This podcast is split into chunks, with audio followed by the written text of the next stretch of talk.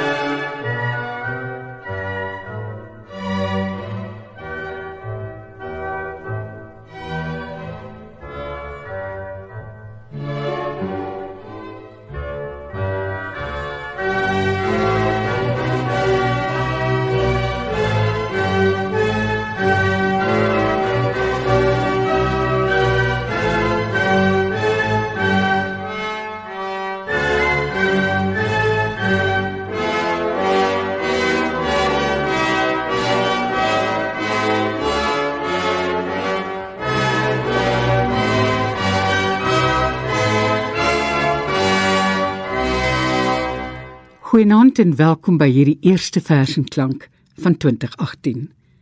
Mag die jaar geseënd wees en goed wees vir ons almal. En mag ons, ons almal, vir mekaar goed wees. In Kaapstad en omgewing en baie ander plekke in ons land is dit nog bitter droog. Plante en diere sterf. En ek wil nie sê vrek nie, ek wil sê sterf. En mense kry baie swaar mag die volgende gedig baie gou bewaarheid word. O, oh, die dans van ons suster. Eers oor die bergtop loer sy skelm en haar oë is skaam en sy lag saggies. En van ver af wink sy met die een hand, haar armbande blink en haar krale skitter. Saggies roep sy. Sy vertel die winde van die dans en sy nooi hulle uit want die werf is wyd en die bruilof groot. Die groot wild jaag uit die vlakte. Hulle dam op die bottop, wyd rek hulle die neusgate en hulle sluk die wind. En hulle buig om haar fyn spore op die sand te sien. Die klein volk diep onder die grond hoor die sleep van haar voete en hulle kruip nader en sing saggies: "O suster, O, oh, suster, jy het gekom. Jy het gekom. En haar krale skud en haar koperringe blink in die wegraak van die son.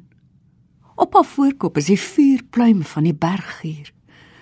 Sy trap af van die hoogte. Sy sprei die valkaros met al twee arms uit. Die asem van die wind raak weg. O, oh, die dans van ons suster.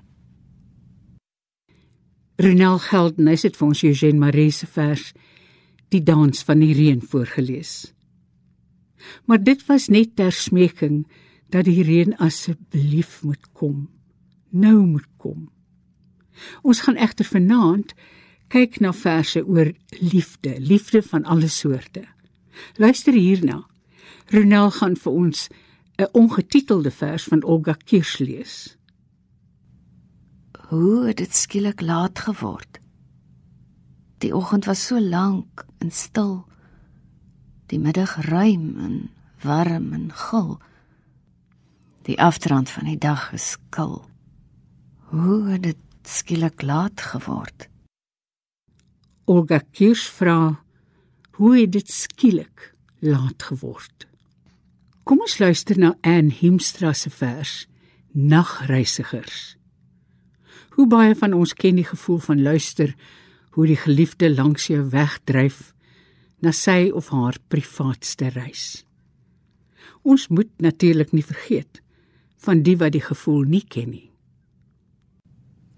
Ons maak rustig vir die reis gereed. Bad, trek gepaste klere aan, borsel tande, hare selfs. Jy knip jou naels kort, ek veil myne rond. Tesame klim ons in die tuig. Blaai elk bietjie deur sy eie boek. Bid elk stil sy eie aandgebed. Jy's eerste weg.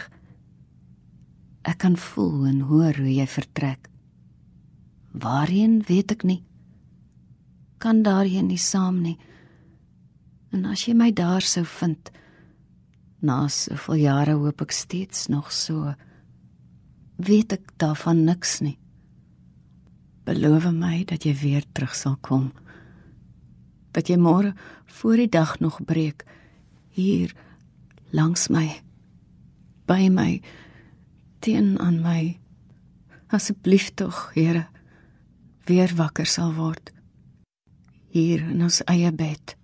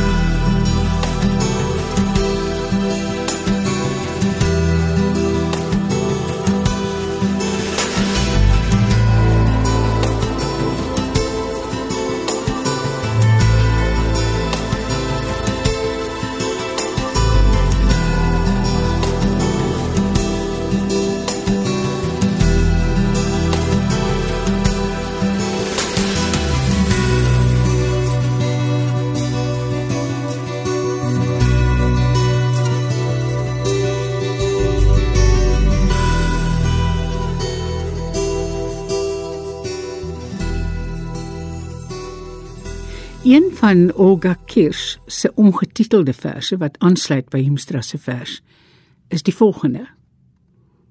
Voordat ons inslaap, lê ons soms sy aan sy arms om mekaar, hoof op 'n skouer gestut en fluister vaak oor alles en niks. Of dit en skrik op. Dit weer. Somstyds onthou jy voorvalle uit die ongedeelde tyd eer ons mekaar geken het. Dan volg ek jou My oor dig teen jou bors soos teen 'n skulp waar vertes ruis. Ek vra en jy vertolk. So tregter nag ons in sy donker kolk totdat ons tussen lettergrepe gly na afgronde waar slaap en droom ons skei. Dit was voordat ons inslaap van Olga Kirsch.